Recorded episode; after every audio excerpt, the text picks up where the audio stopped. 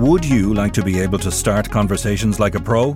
Take the Sunday World, your daily dose of what's going on. Do not consume the Sunday World if you're involved in a drug cartel, you're a politician with something to hide, or you've appeared on a reality TV show and care about others' opinions. Consume the Sunday World responsibly. Always read the stories, gossip, and commentary. You can't beat the sound of a contented cat. That's why veterinary surgeon and natural pet food pioneer John Burns developed Burns Pet Nutrition. Because he knows the positive impact a natural diet has on our beloved pets. And our premium cat food is designed to satisfy even the most finicky eaters. For natural, no nasty, wholesome recipes, choose Burns Pet Nutrition. Available from veterinary clinics and all good pet shops across Ireland. Planning for your next trip? Elevate your travel style with Quince. Quince has all the jet setting essentials you'll want for your next getaway, like European linen, premium luggage options, buttery soft Italian leather bags, and so much more. And is all priced at 50 to 80% less than similar brands. Plus, Quince only works with factories that use safe and ethical manufacturing practices. Pack your bags with high-quality essentials you'll be wearing for vacations to come with Quince. Go to quince.com slash pack for free shipping and 365-day returns. We're dealing with criminals who live their lives like it's the last five minutes of Scarface. They literally have a massive TV, a BMW, and they go to Dubai once for every six weeks on holiday. And in between that, they're probably skint. You also have people who remember really, really emotionally traumatized and suffering from mental illness as a result of their participation in the conflict, as a result of their imprisonment. You know, they lived fast and they lived on the run, and they just didn't adjust, you know, to this new period at all. I'm Nicola Tallant, and you're listening to Crime World a podcast about criminals, drugs, and the sins of the underworld in Ireland and across the globe. It was once a clearly divided underworld where paramilitary groups ruled with fear in a strictly organised way.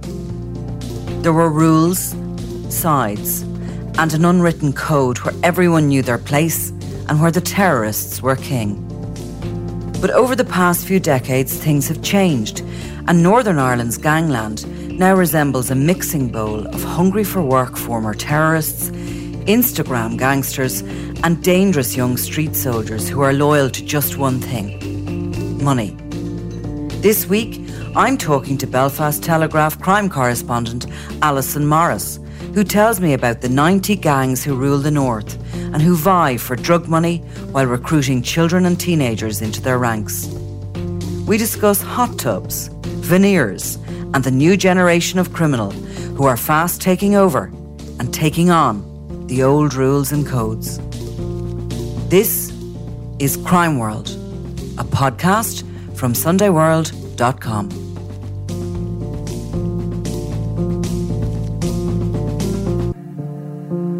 That figure of 90 gangs in like 1.8 million population yeah, a lot of those too, and then we also have the addition of some foreign gangs too. Yeah, that's what and I, so I you have that. quite a few, you know, Eastern European gangs. Mm. Um, you know, and in typical, you know, Belfast fashion, there was a, a lot of talk for a while about the, the Russians who had sort of infiltrated parts of South Belfast. They weren't Russian at all. They were actually Ukrainians living in South Belfast, but nobody had bothered to ask them where they came from at that stage. And they were heavily involved in drug dealing and prostitution, but they were doing it in what would have been a really loyalist area. And at one point, that would have been unthinkable. I mean, there would have been such payback. But it turns out that those um, Eastern European gangs had much more firepower than the loyalists who would have threatened them. You know, they're running around with mm. these sort of old rusty guns from the conflict, whereas these boys had brand new shiny automatic weapons, so weren't that easily intimidated or bullied. So things have changed up here in the past, say, 20 years anyway. And I think it's probably, I think you're probably about 10 years behind us, are you, on the drug scene? I would say that a lot of the, the fact that the, the, drugs were able to be controlled because there was so much paramilitary activity here that I think the major drug dealers were afraid and they just didn't want the hassle of having to deal with the paramilitary groups. And then remember, after the Good Friday Agreement, there was a purge. There was a purge of drug dealers. So direct action against drugs, which was basically just the IRA, but because at that time they were meant to be officially on ceasefire and involved in peace negotiations, they set up a sort of shadowy group of, of IRA members and those people then did what I think was called at the time internal housekeeping. So anyone who was a high profile criminal or seen to be problematic to the peace process, who was also seen to be a threat to their members if they couldn't retaliate. So, say if we have to wed ourselves to peace, what happens if X, Y, or Z comes for our members? So instead, they just wiped them out, and they wiped them out in the space of about a year and a half. Um, and at that stage, you had people like Mickey Mooney, who was one of the biggest drug dealers in Belfast at that time. He was shot in a bar in the city centre. You had other people like Brandy Devine, Speedy Fagan, all of those people, and they were all killed within a very short space of time. So, at that case, that meant that anyone else who was thinking of becoming a drug dealer at that time might have thought twice about what they were doing, bringing huge amounts of drugs into Northern Ireland, given the consequences. Speedy Fagan was Newry, wasn't yeah. he? He had taken over from his own boss, Farrell, who'd been shot down in Dundalk or Drogheda some yeah. years previous by and his uh, partner. Yeah, and at that time there was a lot of talk that some of those drug dealers were handing over their friends. They were giving their locations of their mates to the IRA to give it to Direct Action Against Drugs to say, "Don't be killing me, please," but I know such and such will be in this place at the time because those people knew they were under threat and they were living quite transient lives and they were also like some of them were moving into rented houses next door to police officers away over you know in East Belfast knowing that no one would mm. come for them then um, and there was a lot of trying to hide and deflect from that but they took out you know a whole raft of them I think by the time day day finished there was something like 12 people had been killed in a very short space of time. And Up until when? About the turn of the century, 2000? That was just in the early 2000s. And yeah, yeah and those killings, you know, some of them were quite low level, but the majority of them were very high profile drug dealers who would have mm. been well known at that time. Um, and they all went very quickly. And that left a vacuum. Yeah. And so therefore that obviously meant that if you were going to be the, the drugs business in Northern Ireland, any advancement that they were making at the end of the Troubles, that sort of slowed it down a bit because that took out a lot of the main players in Republican areas specifically. Mm. But there was already at that stage a crossover between Republican drug dealers, people from Republican communities who were drug dealing, and loyalists, because there was a killing of two UDA hitmen. The IRA killed them. They were responsible for the Sean Graham's bookmakers attack, for the murder of Teresa Clinton, for several other killings. They were like the most wanted, and they were murdered in a, an IRA um, hit. And Mickey Mooney was reported to have put a death notice for them in the Belfast Telegraph and that was said to have sealed his fate. But at that stage, there was definitely a bit of a crossover, albeit it was being much done much sort of privately than it would be now. It was unthinkable, I'm sure, for the general public, was it, that there was any sort of a crossover? Most people were oblivious that this lifestyle even existed. You know, if you remember, this was the start of the sort of rave culture coming to, to Northern Ireland at that stage, and had these huge big events. Illegal raves were taking place in fields, outdoors, and you know the amount of drugs these people were selling must have been phenomenal. When you think about the, the crossover at that stage, but I mean, the majority of people sitting, you know, in their, their house on Coronation Street coming on had no idea this whole underworld existed mm. and that was going on behind, you know, just slowly below the surface. And obviously, you had, I suppose, redundant paramilitaries then, as such, because we're all supposed to be at peace. Um, and they are looking for something to do. Well, I've always said that for the past 20 odd years, I deal with the same people. They're just now working under a sort of different brand name, if you know what I mean, but they're still exactly the same people. So you have people who are completely were wedded to peace and those people who were in paramilitaries who were really instrumental to trying to get the peace process going and they couldn't have brought the peace the rest of the sort of members of those paramilitary groups along without those people but then you had the ones who weren't interested in the political side of it. You also have people who remember really, really emotionally traumatized and suffering from mental illness as a result of their participation in the conflict, as a result of their imprisonment, and all those sort of things. And then you have people who their lifestyle was so on the fringes of society. You know, they lived fast and they lived on the run and they didn't have a normal lifestyle or normal family life. And they just didn't adjust, you know, to this new period at all. And so they did lose members along the way. The loyalist paramilitary groups are probably different because they obviously had a structure to their criminality and that their criminality could have took place underneath the flag of the loyalist paramilitary group as long as there was a kickback, as long as there was money coming down the road at the end of the week. Whereas some Republicans then used what skills, let's say, they learned, you know, as members mm. of paramilitary groups to go into organised criminality.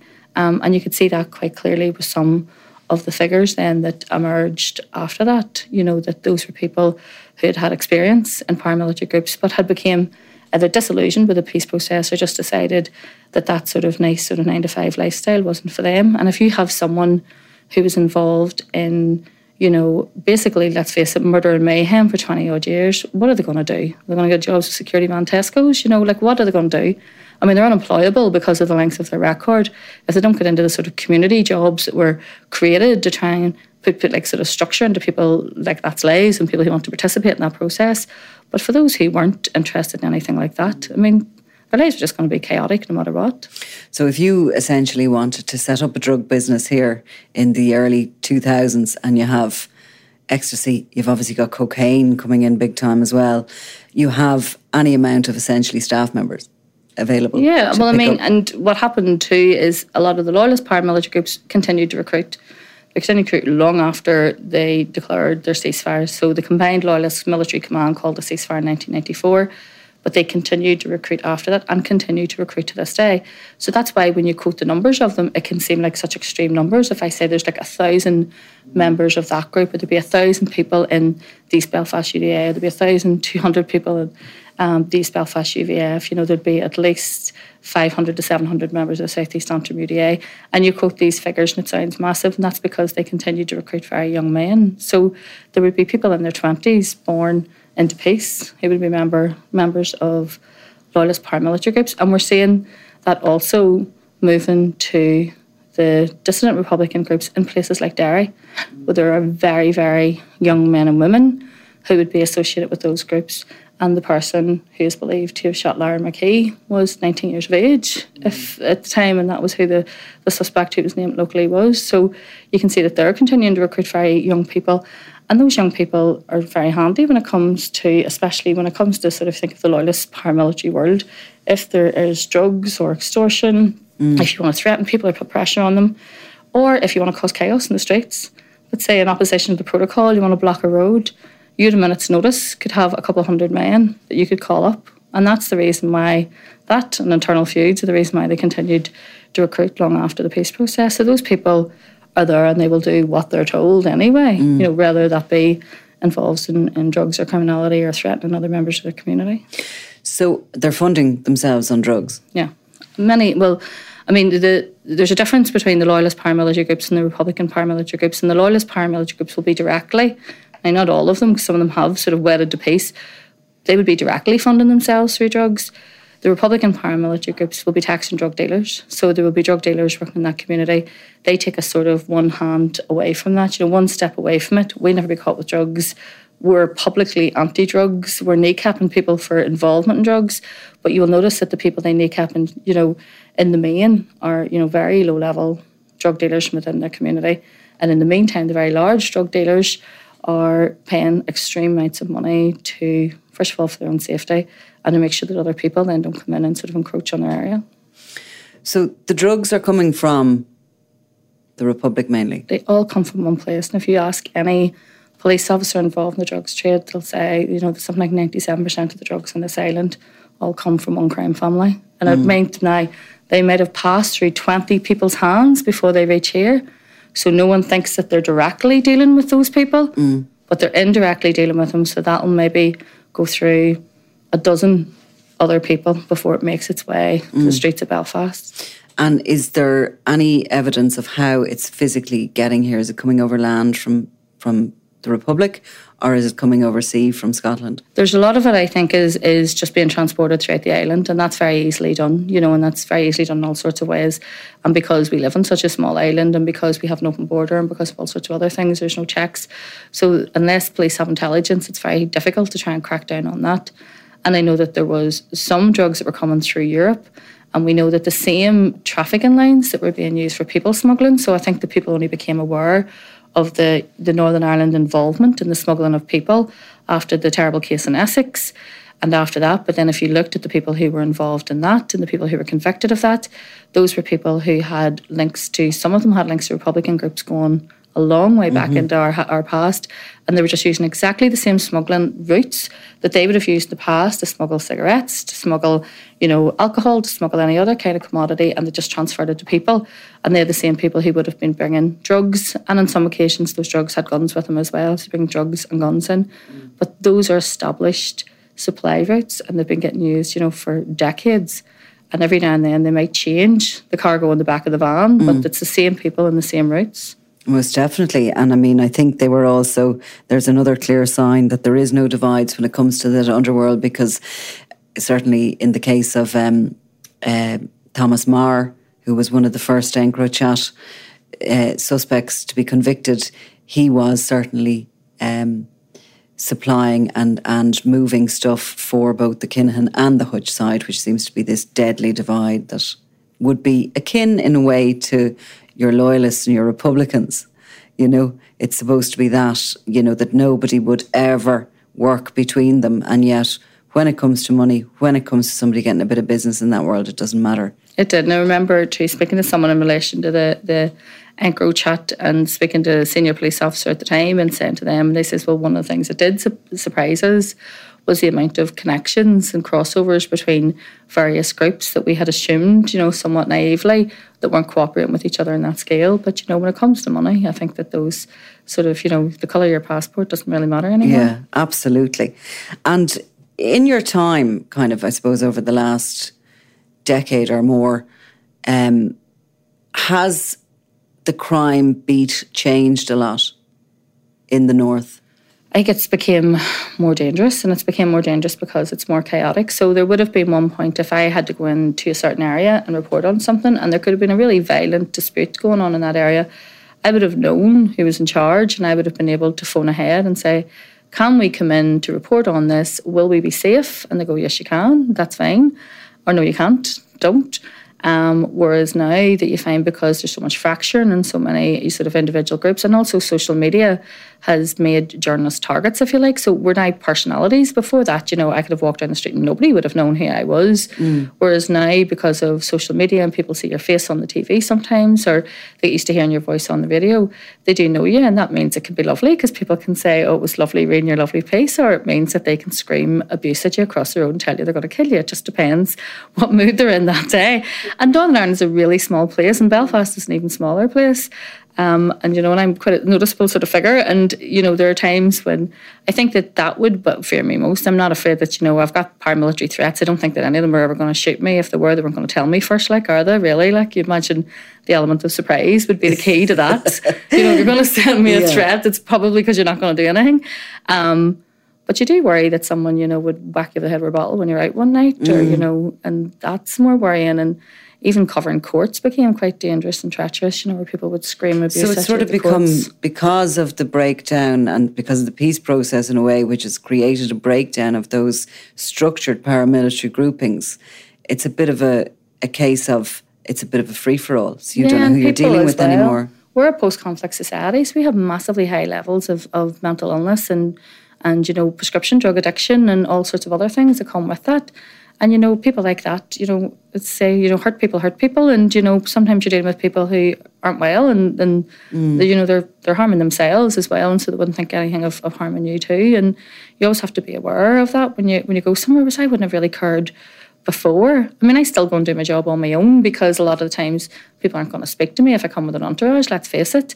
Um, but there are occasions when I thought, do I really want to go there? Is that okay, or should I maybe tell someone at least where I'm going before I do? Probably.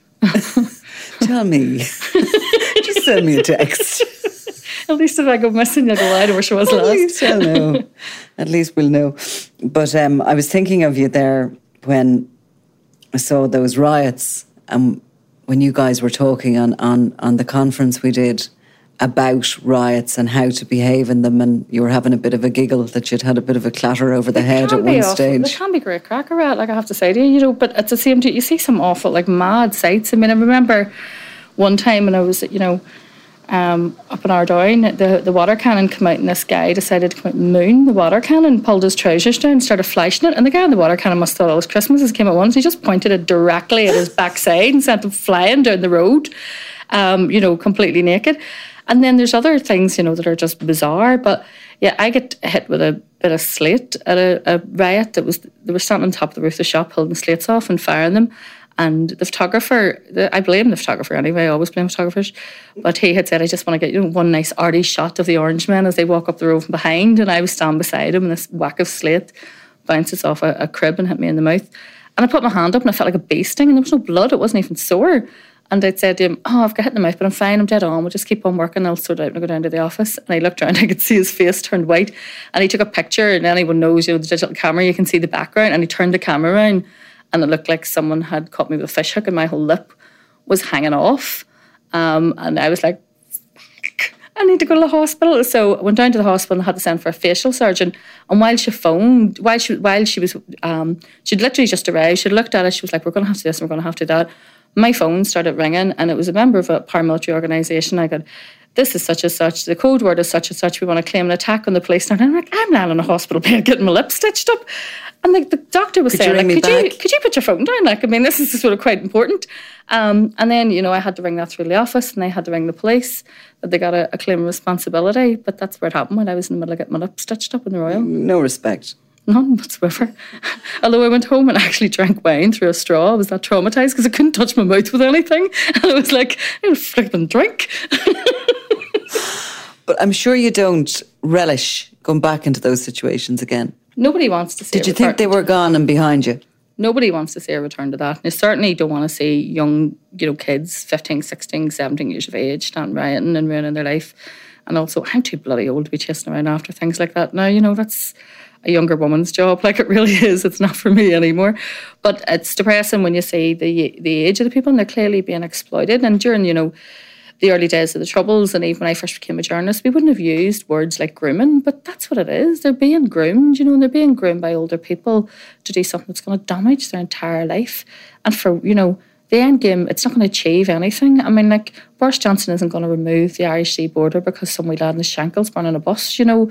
And so you think there's no, the consequences to it are only for them, they're not for anyone else, you know, and mm. it'll be felt for the rest of their lives, you know. And once a young person gets into the criminal justice system, it's really difficult to get them back out again. Mm. You know, and you almost have to. That's it. It's almost the the end of their life. So no, nobody wants to see a return to that. It, it, you know, it depresses me even saying, you know, even thinking about it and thinking about the consequences of it. Is there pockets in the north? Obviously, there's Derry, you've Armagh, you've the bigger cities that, and Belfast clearly, that criminality is is just in, or is it now in every small town around the, the, the province? You would have. I mean, uh, there's clearly criminality and drug problems right across the board. Whether that be, and I mean, let's face it, you know, the the so the middle class need to buy their drugs off somebody, and that's that's the, the point that exists everywhere. But in terms of that sort of organised criminality, they usually stay in places where they're born, literally, so from their own house and estate.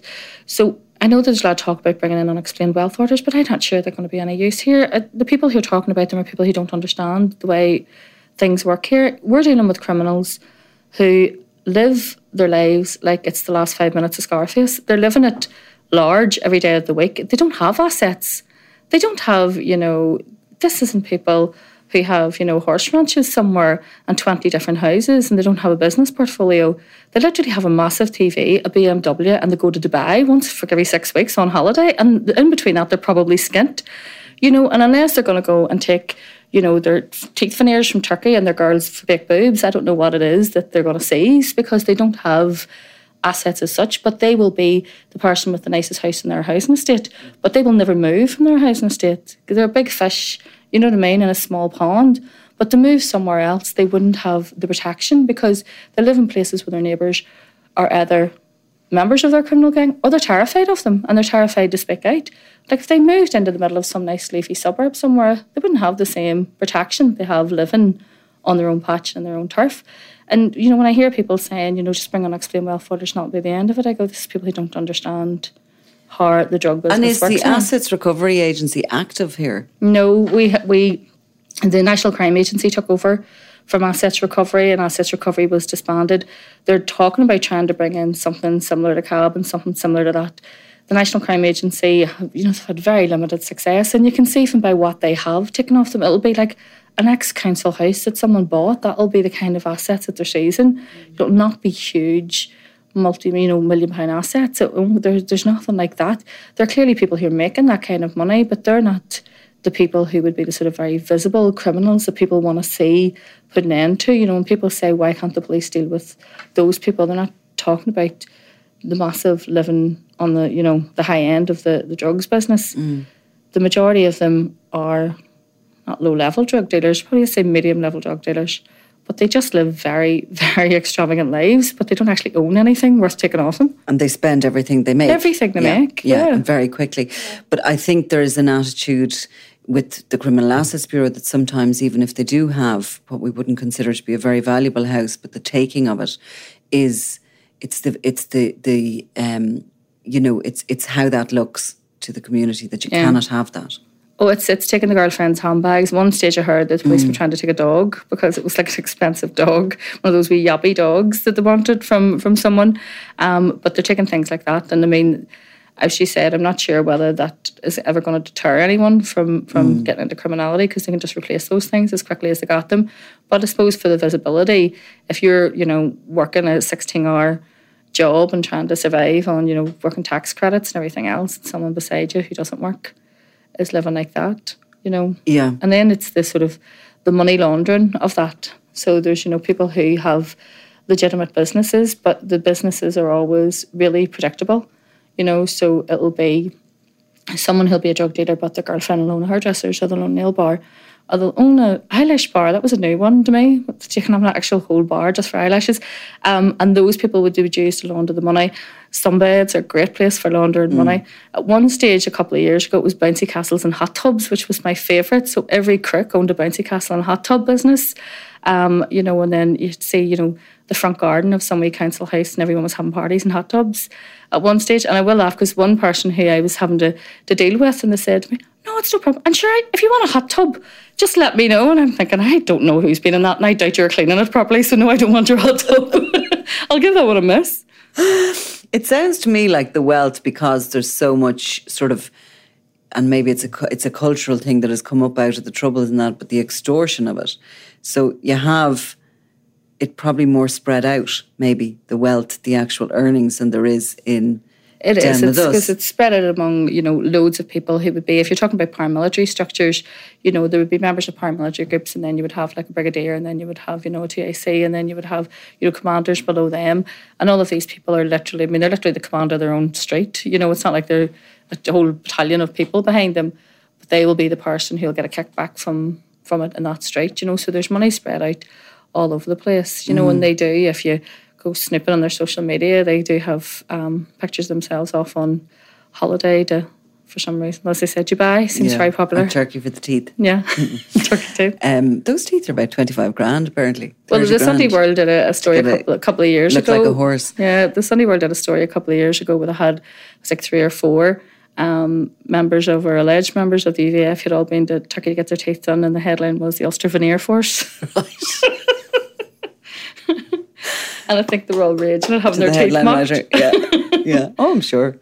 But outside of that, then, what sort of? And I know you've mentioned to me before that there was a lot of kind of murders that were maybe not overlooked, but they weren't given as much attention, maybe as they would have been in another environment. Yeah. So, is that prevalent, or is there a low murder rate here?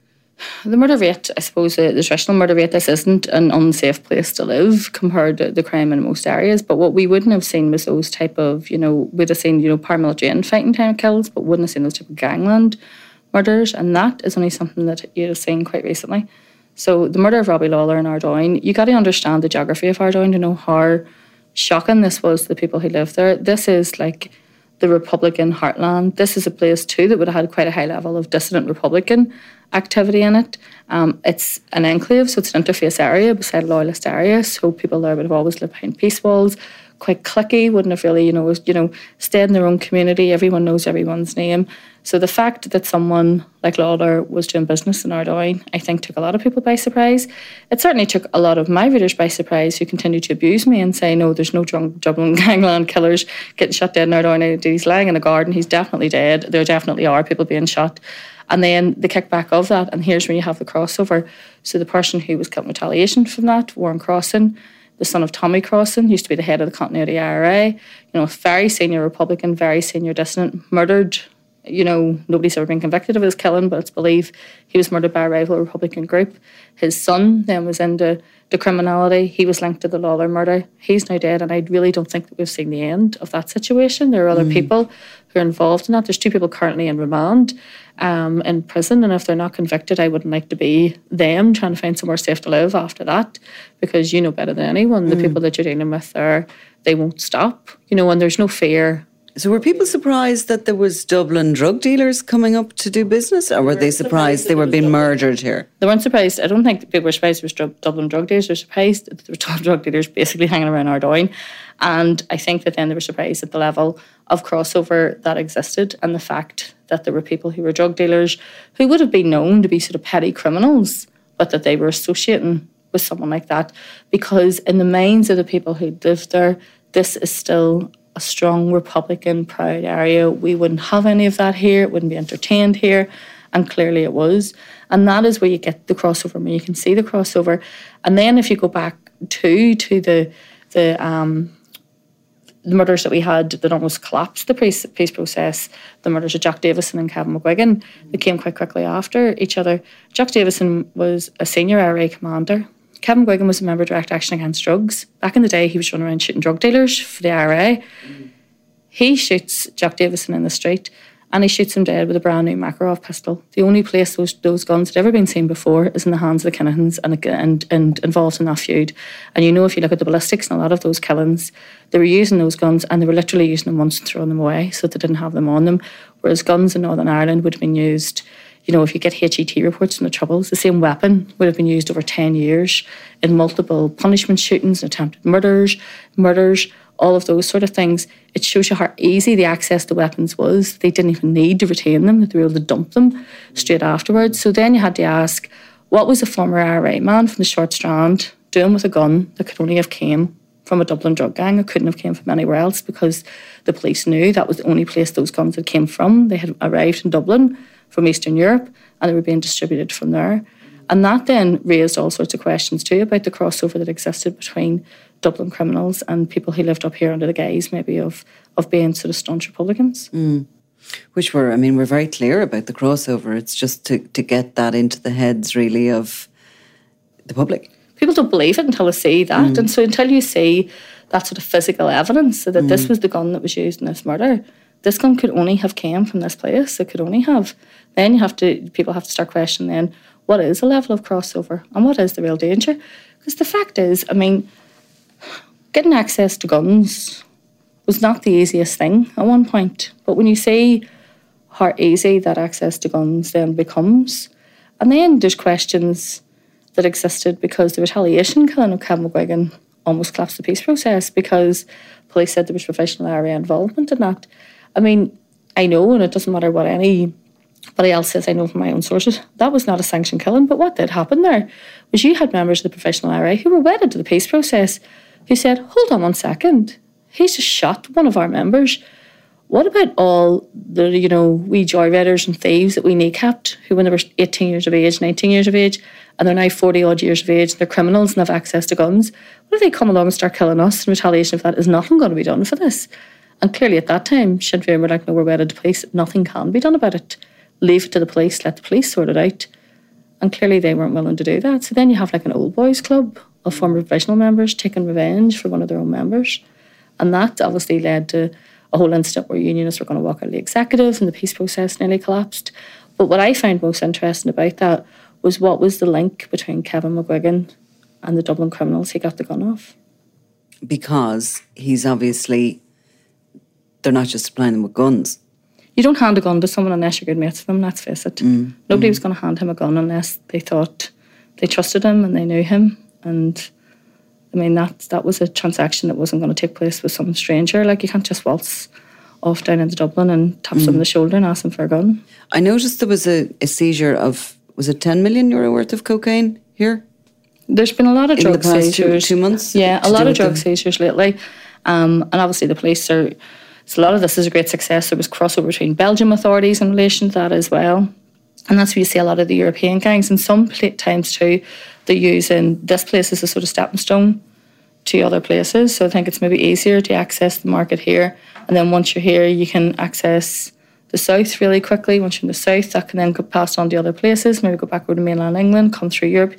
So I think that they're using, in some cases, those major drug gangs are using Northern Ireland is a stepping stone, not necessarily somewhere where they intend to distribute all their, their drugs, but somewhere where they, they think it's it's safer and easier, or there's not as much scrutiny on them. And sometimes because our policing is still so security orientated, things like that can can slip sort of under the radar. And what do you think is coming at Northern Ireland for the near future? I sort of from worry, organised crime. I worry about what's going to happen in the summer because we do have loyalist paramilitary groups here agitating and, and they're clearly unhappy with the direction the peace process is going. They think that we're going to have a border poll in five years or, you know, that, that um, there's going to be, the demographics are going to change when the census comes out, you know, in January next year. What's that going to say? And they can be very easily exploited. And sometimes a lot of that street violence is is sort of masking other things that are going on behind the scenes in the background, including sort of internal disputes between those organisations themselves. But ironically, as our society normalises, criminality will be will normalise in the way it is in other places. So just as you have, you know, organised criminality in the streets of Manchester, the streets of London, and the streets of Dublin, you know, the fact that the, the peace process managed, I suppose, in some ways to deter those people, well, there's no deterrent really here now.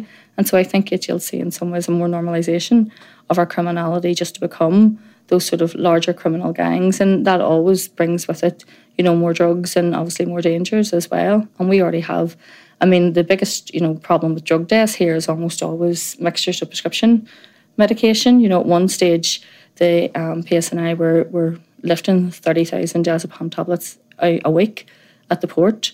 And I can imagine how much it's getting through if that's how much they were seizing.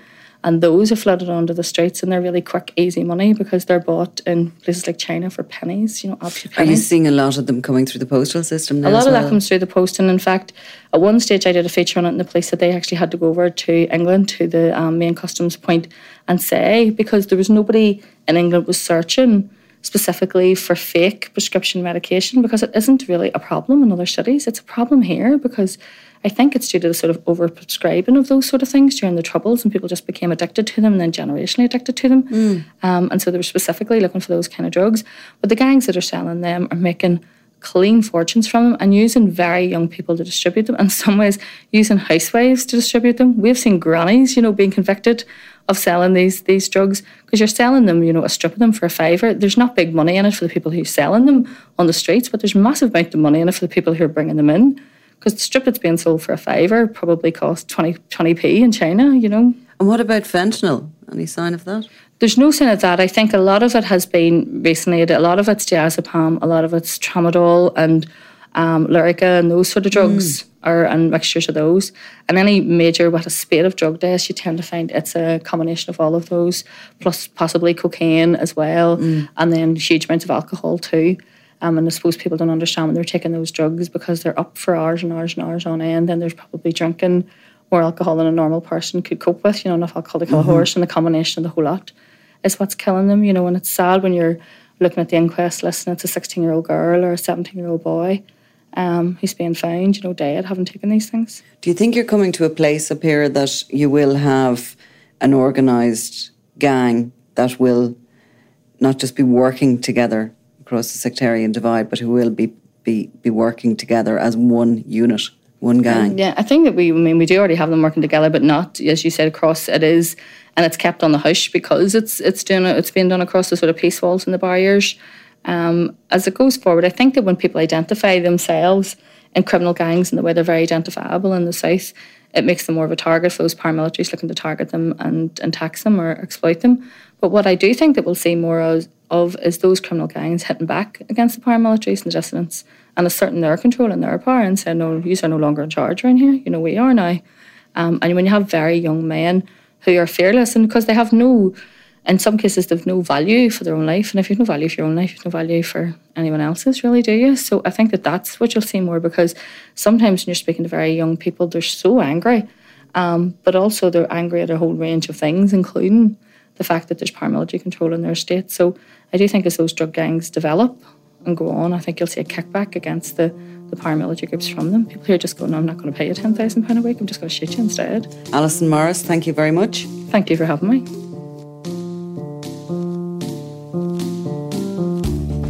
You've been listening to Crime World, a podcast from SundayWorld.com, produced by Ian Mullaney and edited by me, Nicola Tallant. If you like the podcast and love true crime, why not download the free SundayWorld.com app for lots more stories from Ireland and across the globe.